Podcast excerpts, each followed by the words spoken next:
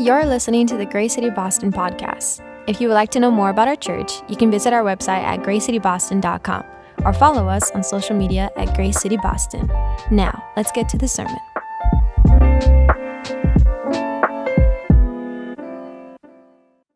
Mission as a church uh, is to proclaim the way of Jesus for uh, the good of the city. Uh, and so our church is, is really organized around and really enamored with, and it has been changed by uh, the person of Jesus. And so um, a lot of who we talk about and what we talk about um, is really surrounding um, this uh, dynamic uh, individual uh, who we believe was the most creative, um, intellectual uh, teacher uh, to ever walk the face of the earth. Uh, but even more so than a teacher, um, as powerful as a teacher as he was, uh, we also believe that he was the Son of God.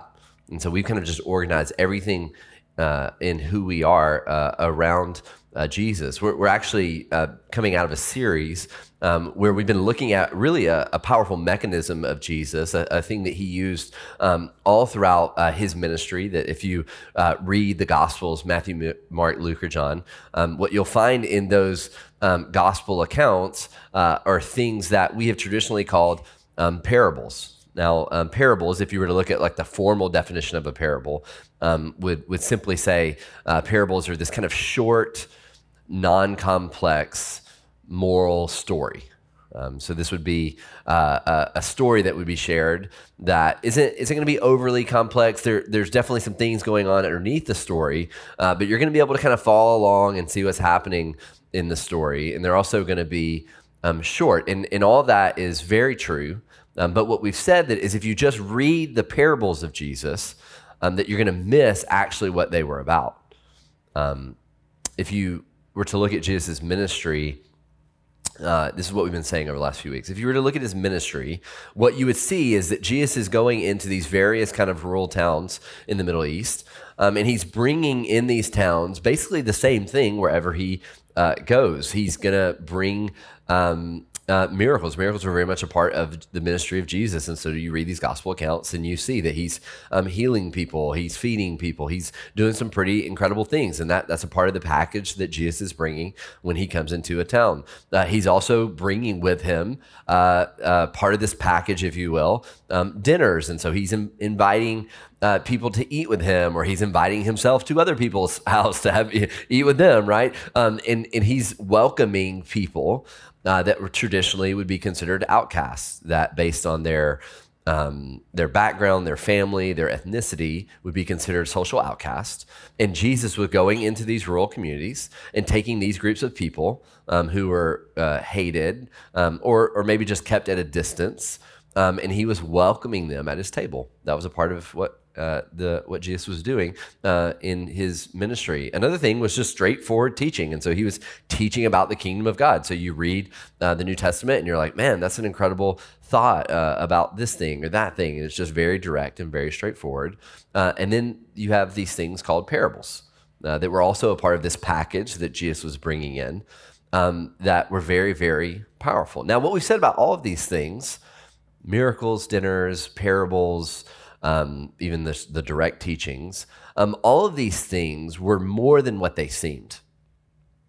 Um, essentially, what's really happening in all this is what Jesus was doing in these three years of his ministry is he was introducing a new reality.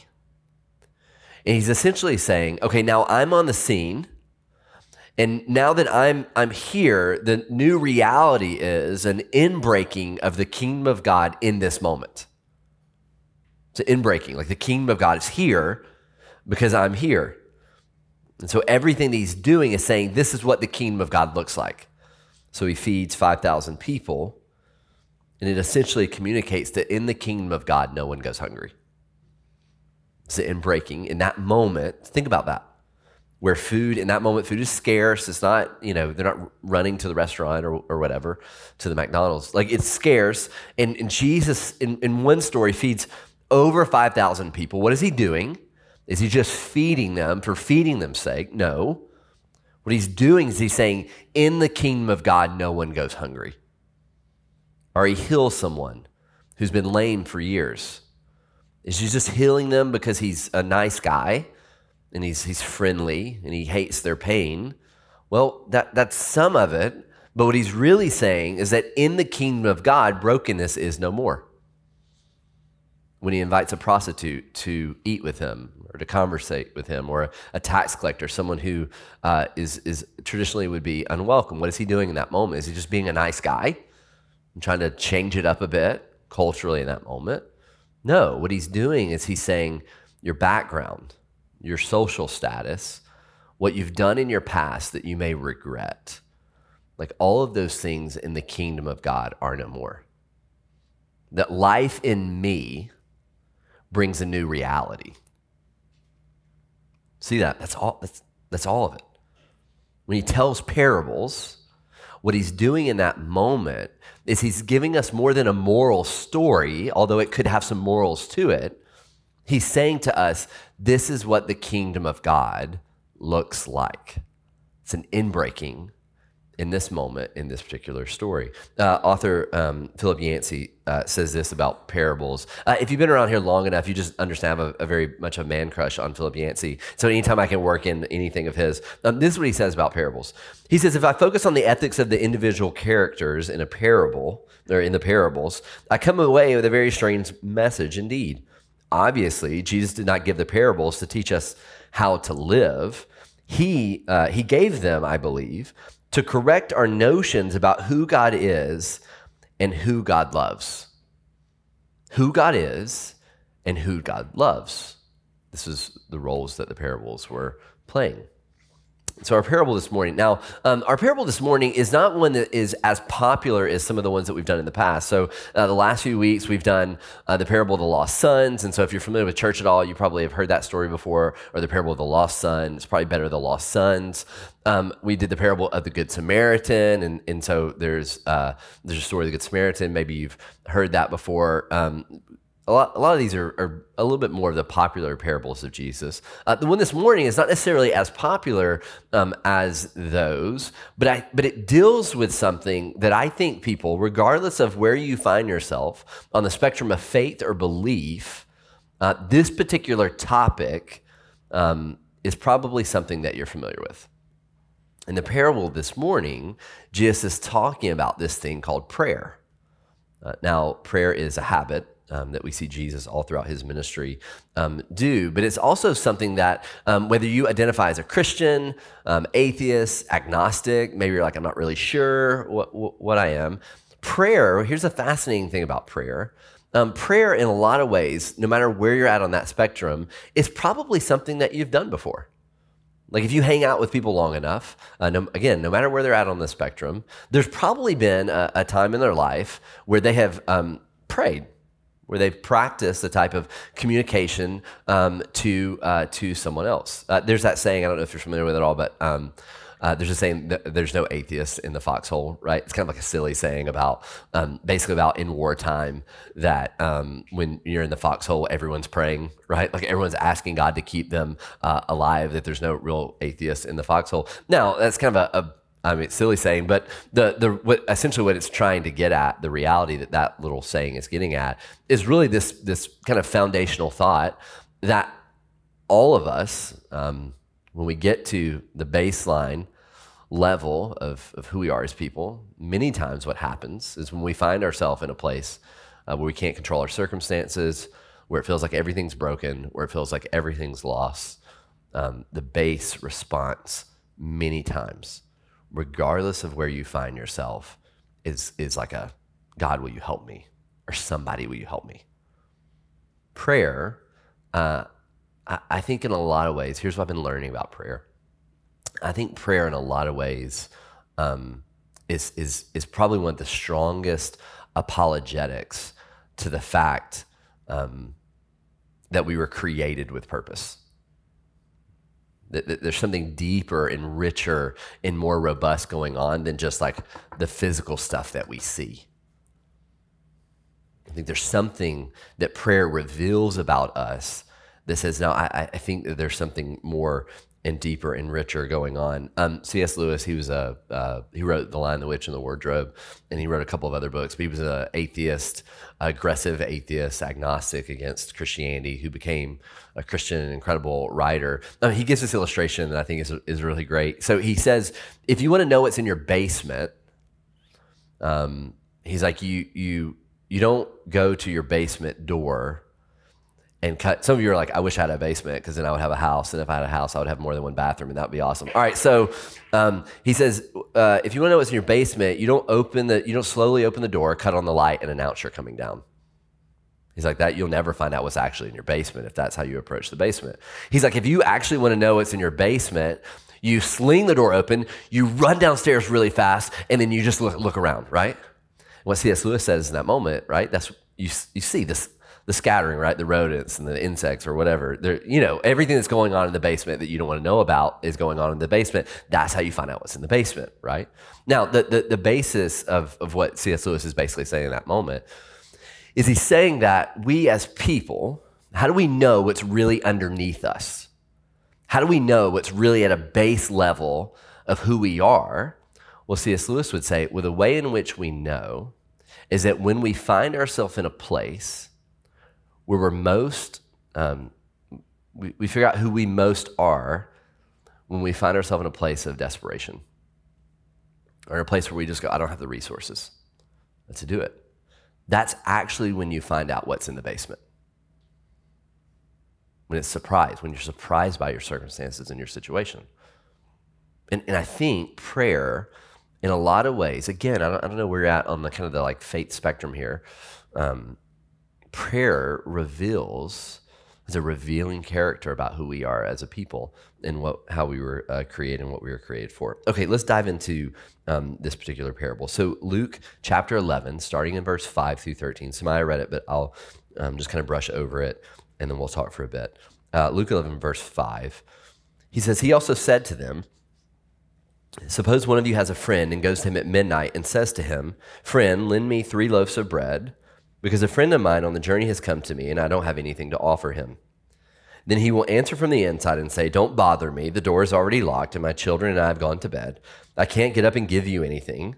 Verse 8 I tell you, even though he won't get up and give him anything because he is his friend, yet because of his friends, now hear this, he says, because of his friends, shameless boldness, he will get up and give him as much as he needs. Okay, let's stop at verse 8. We'll look at um, 9 through 13 as we get on down. There's a lot going on here um, in this particular parable, but we'll we'll kind of talk through it. Um, so so this time last year, uh, about this time last year, um, I was kind of like surveying life and surveying my own kind of personal life and um, just kind of uh, you know um, basically I just assessed like okay God, uh, we we feel called um, to the city. Uh, if you're new here, our, our, church is pretty young. We, we've been in Boston about five years now, my wife and I.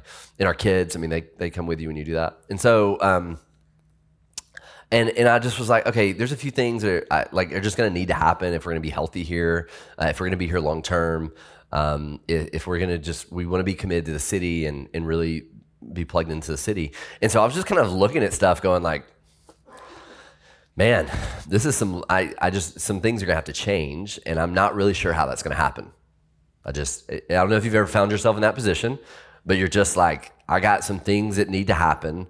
And I just was like, God, I don't, I don't really know the way forward here. I, I don't really see how some of these things are going to happen, and and and so I'm, I'm going to need some help here. Uh, around that same time, I, I go to New York, and and so I'm in New York, and uh, Speaking of rodents, New York's a really gross place, by the way. I don't know if you've been before. It's like a give me two nights in New York and I'm out. All right, so um, so I'm in New York, hanging out with some pastor friends of, of mine or whatever, and so I'm talking with this one pastor who uh, he's been doing church in New York for a long time, uh, leads a great church, and, and he's kind of a prophetic voice, an encourager, um, and so we're kind of talking, and, and a couple things have been happening over his life.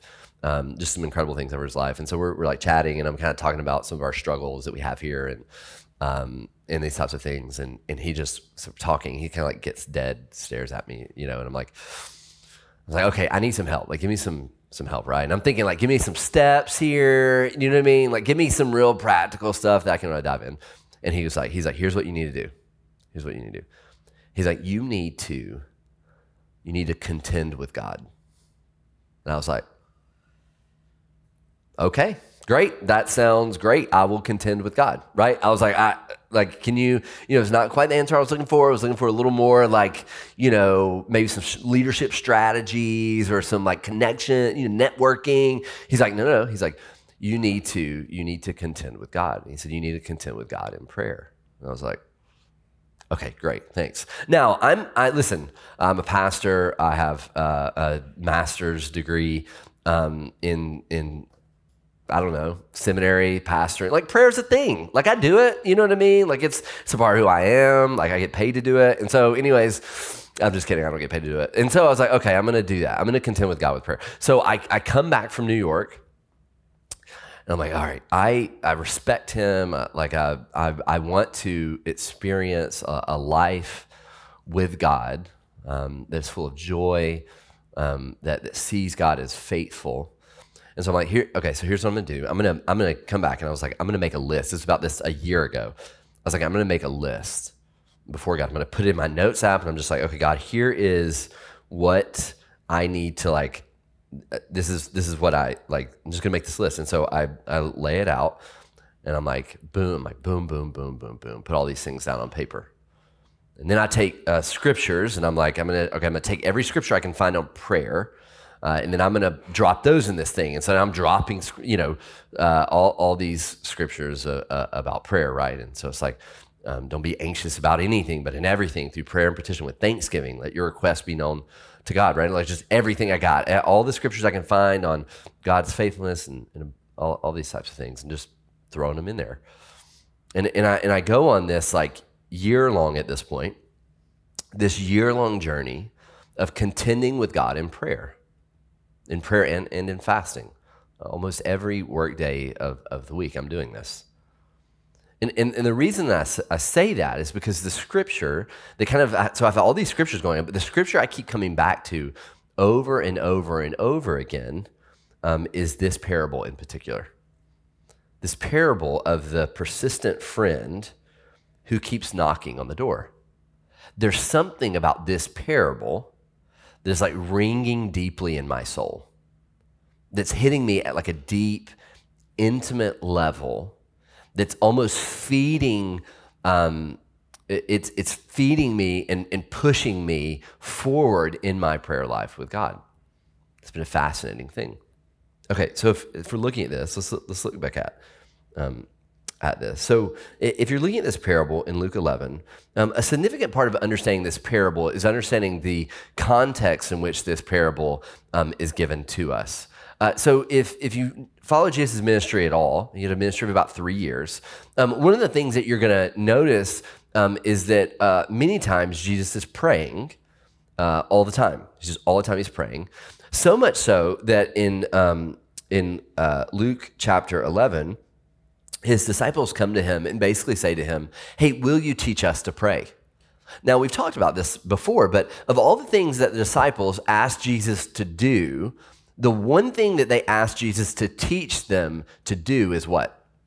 Pray. So they didn't say to Jesus, Hey, will you um, teach us how to do interpersonal communication? Uh, will you teach us how to do that multiplication thing that you did with the loaf of bread and fish? Will you teach us how to uh, walk on water? We kind of saw that. We noticed Peter didn't do great at. We would love. Will you, will you teach us how to do these things? No, it was God or, or Jesus teach us how to pray.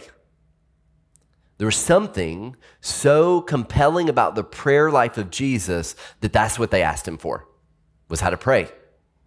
And so Jesus, uh, Luke chapter 11 and verse 1, um, he was praying in a certain place. When he finished, um, his disciples said, uh, teach us to pray.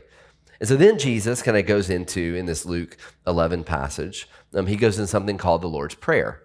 You know the Lord's Prayer? Uh, maybe you grew up with it. Um, maybe you recited it for like a sports team or whatever, you know? Um, and, and you just, it's, it's our Father who art, you know, depending on what version you got, you know what I mean? You kick old school like King James, our Father who art in heaven, you know, you can, whatever. And, and so Jesus goes in and, and begins to teach them how to pray. He's like, okay, this is how you're going to uh, pray. And he, he rolls all through um, this thing. Okay, now that's important. Um, so he teaches them the Lord's Prayer. And then he kicks into this parable. Now, this context is important for where we're going. So he says, This is how you're to pray.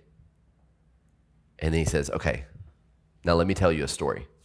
Uh, there was a friend who was asleep at night. He says, It was midnight. Now, midnight means midnight, like mid of night. Not midnight 12, midnight, like mid of night, dark, right? Not, he's not watching Netflix, dark, right? And Jesus says the friend knocks on the door because he has um, unexpected guests who are coming through, and it is his responsibility to care for these guests, to provide for these guests. So he goes to his neighbor and he knocks and he says, I need some bread. He probably needed more than that, but, but he's like, I, I need, and the friend is like, no, if I get out of bed, everyone's sleeping in the same bed. If I get out of bed, all the family's there. He's like, if I get out of bed, it's going to wake everyone else. I'm not coming. Now, a Middle Eastern audience would have laughed at this story because they would be like, of course he's going to get up. Like, we have a responsibility to care for one another. Like, this is a, just a silly story. They're like, of course he's going to get up. Of course he's going to help this neighbor. Of course he's going to give him bread, right? Of course he's going to do it. But Jesus says, just let's just assume um, that the friend's like, no, it's not happening. Uh, I'm not getting up. It's going to wake everybody in my household. Please go away.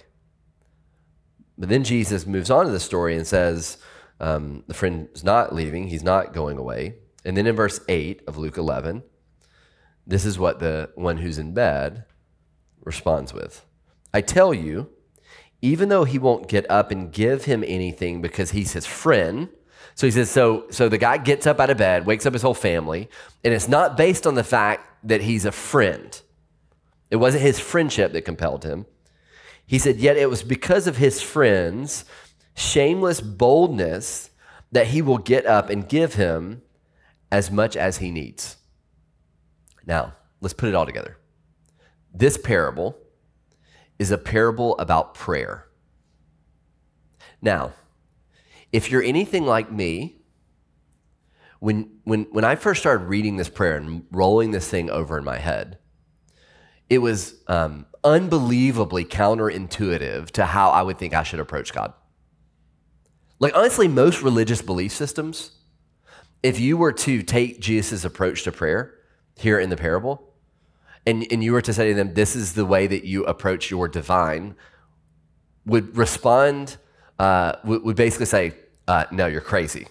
That's actually not the way that you respond to your God. That's not how you uh, approach your God. That's not how you pray to your God. But, th- but this, if you're, if you're looking at the, the scripture, um, this is what Jesus is, is saying. He's using descriptors like shameless boldness in prayer. He, he's essentially saying here, here's the invitation that Jesus is giving to his listeners.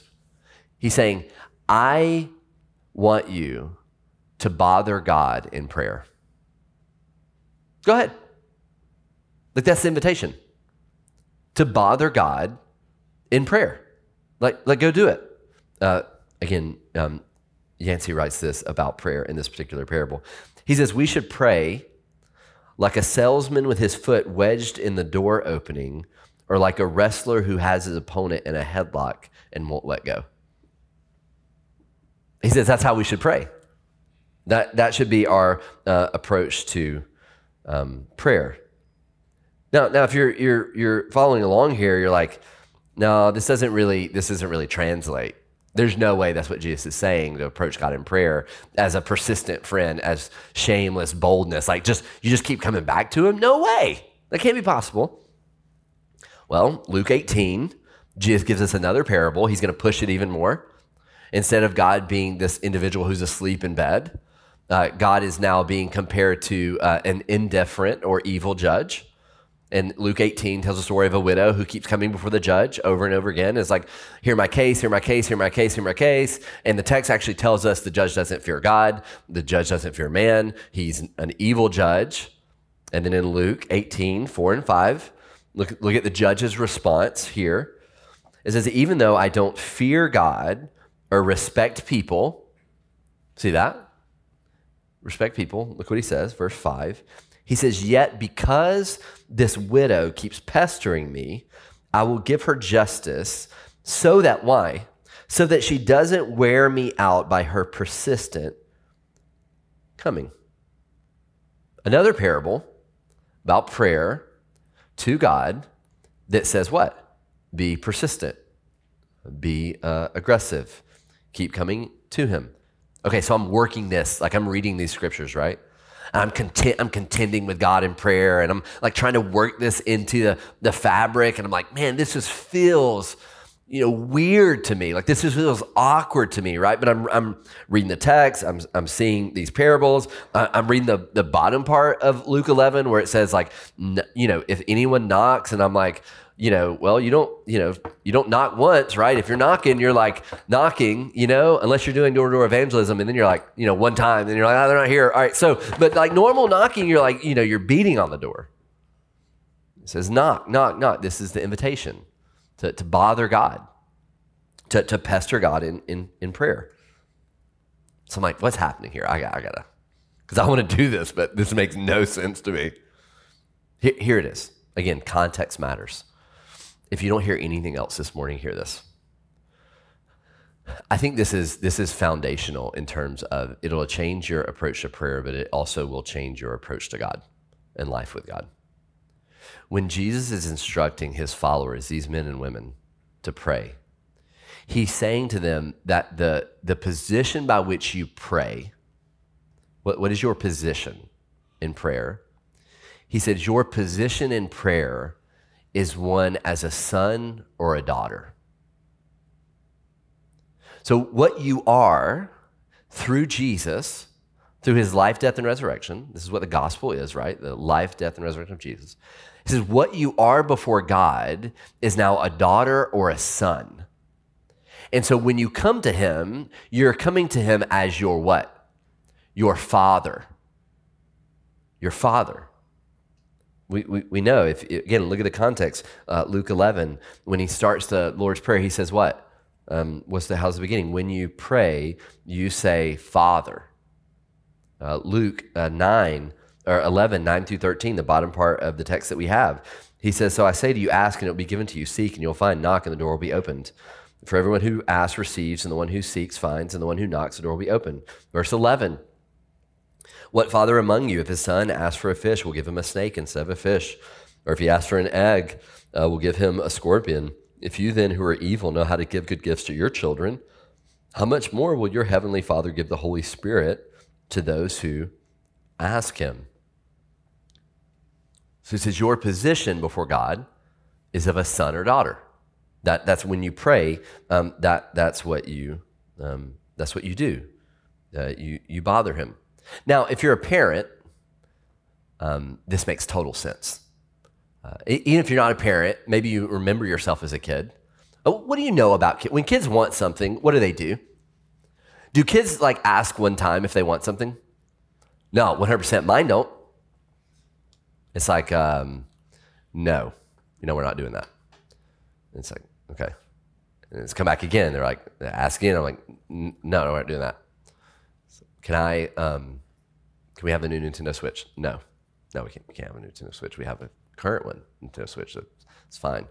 Okay, cool, cool. No, no, got it. Okay, good. It's like we're driving down the road. I'm like, oh man, okay, this is great. We're driving down the roads. My daughter's like, um, you know, I, I was uh, just browsing the New York Times the other day, and I, I noticed that kids who have the new Nintendo Switch, their test scores increased by 10%. I just thought that was cool. No, we're not getting a Nintendo Switch. You can stop that you can stop that mess. We're not doing that.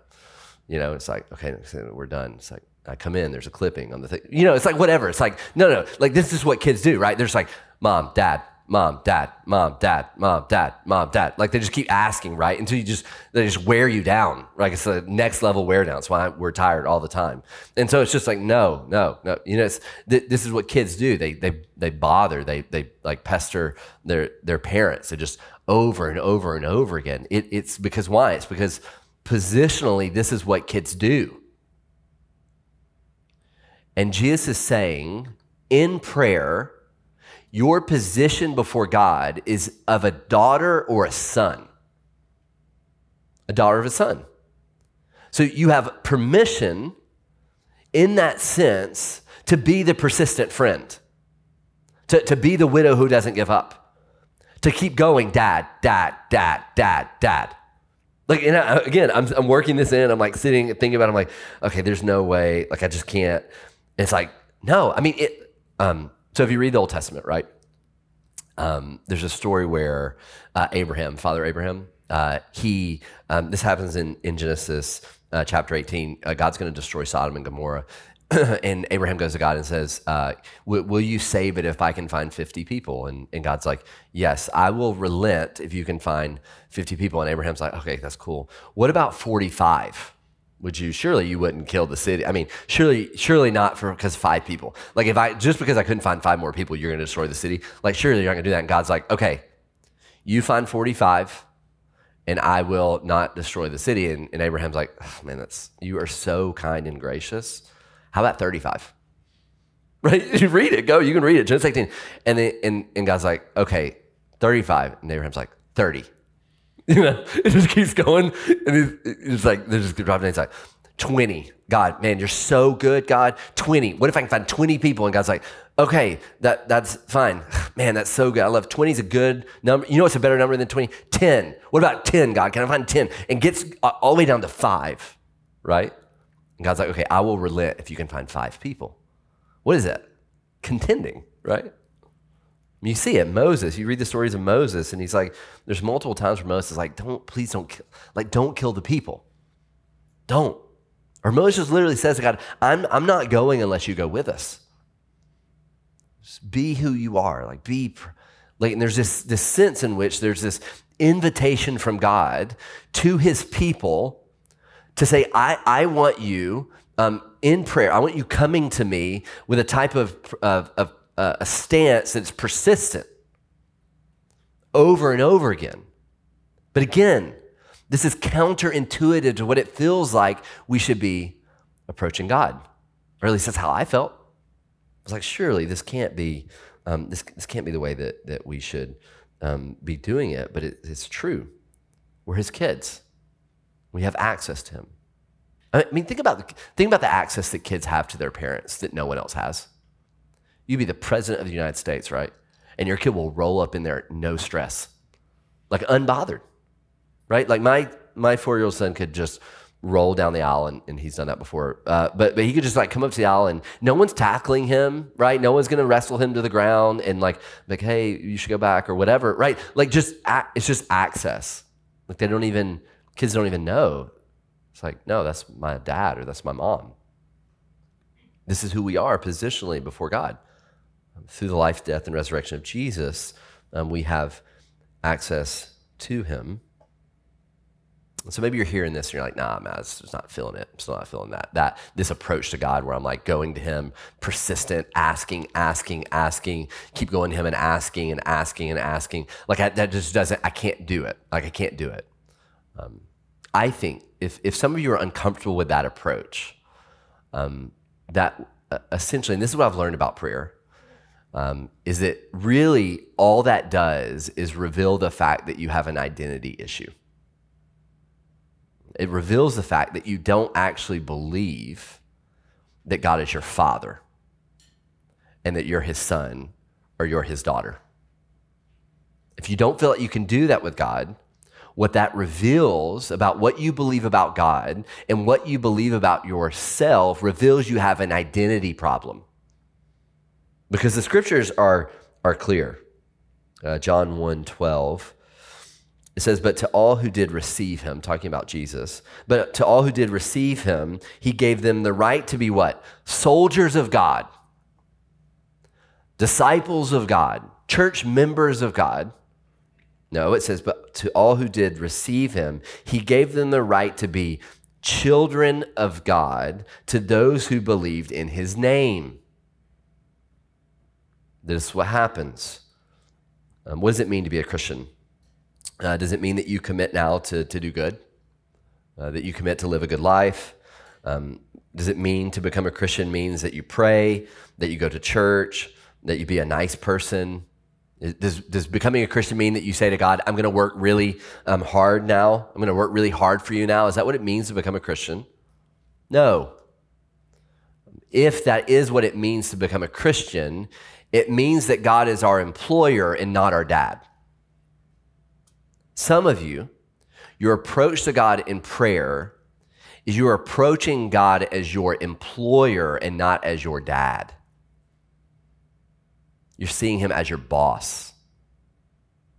Now, think about that relationship.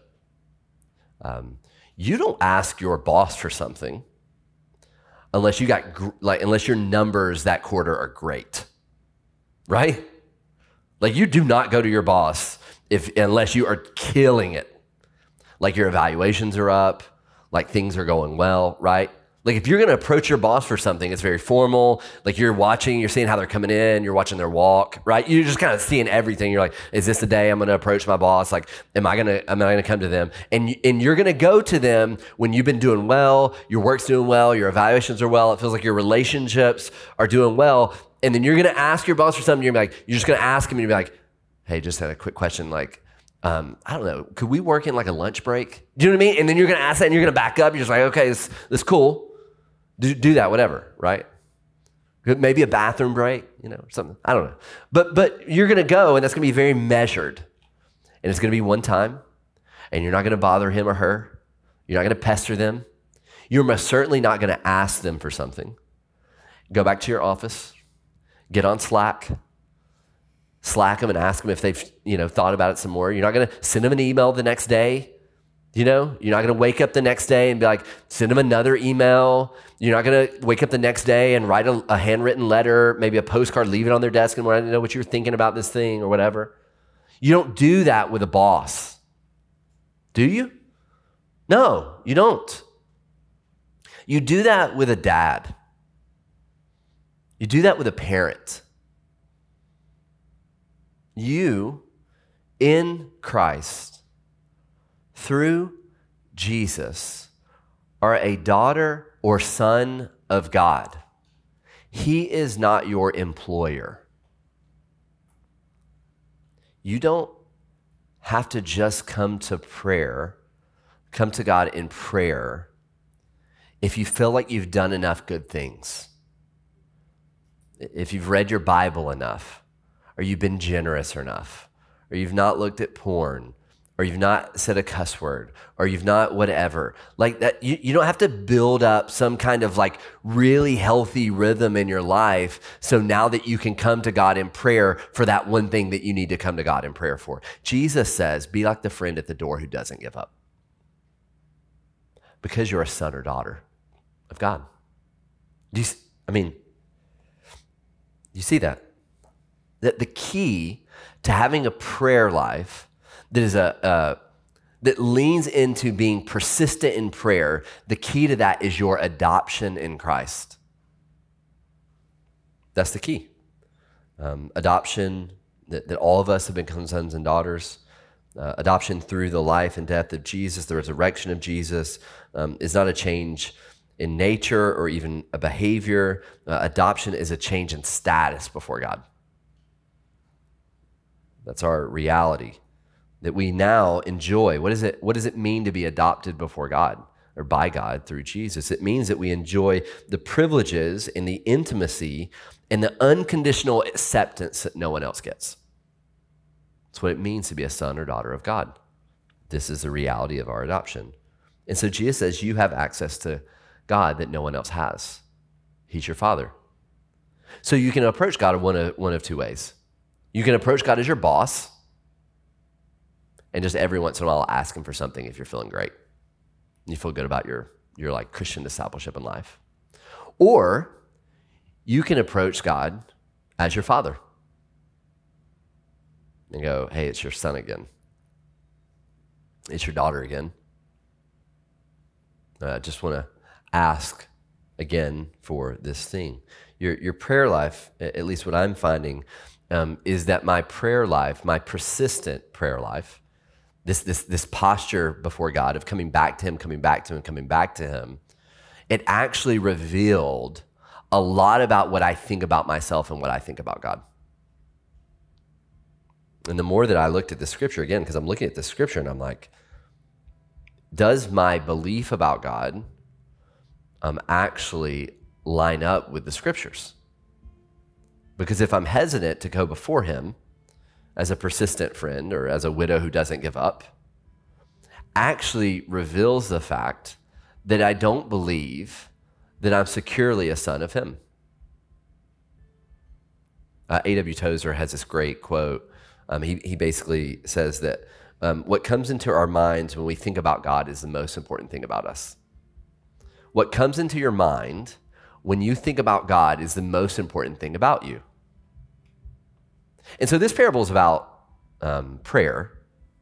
And I think the, the, the, foundational way in which we can uh, uh, approach God in prayer is as a son and daughter. That's how we should be doing it. That gives us the ability to, to pester him, to, to bother God, to, to come before him over and over again. But this is like your adoption, your sonship or daughtership in God is actually the foundation of your whole walk, of your whole walk with Jesus, your whole Christian discipleship is whether you embrace that reality or not. Uh, I have found in prayer, here's what I found in my prayer life over the last year I am most myself when I pray. I'm most myself. I feel most comfortable actually after a while, it took a while, verbalizing to God what I really feel and what I really want. Right? I'm most myself.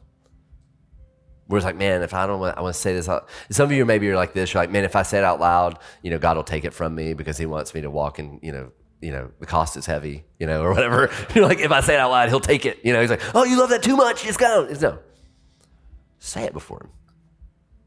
That's what I want. Now, over the last year, uh, that list, that running list I have, um, God has answered in miraculous ways almost everything on that list. Almost like the, the two biggest things on that list, he answered last year. Now, has he answered all of them? No. Does God answer every prayer? Um, no. Uh, what I, the other thing I'm also learning about prayer is that in the same way that I tell my kids no, and they don't understand it, and they don't quite grasp it, and they can't see out in front the way that I can see out in front, I'm also learning as a son um, that that I, I pray unrelentingly. I, I, pray aggressively, like a kid, you know, pr- essentially prays to their parent aggressively.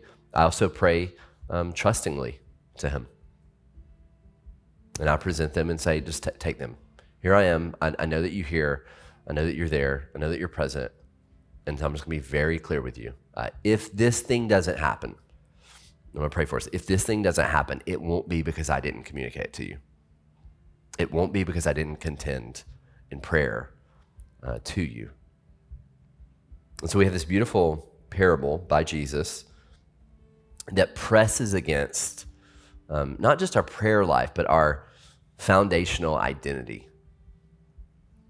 And so I just want to say this, and I'll, I'll be done. Um, as you think about your life with God, if maybe if you're here and you identify as a Christian, um, if you as you think about and process your life with God, pray to him. Let's talk specifically about prayer. Pray to him just this next week. Just pray to him as a son or as a daughter. Have that approach and see if it doesn't change. See if it doesn't change your approach to him in prayer.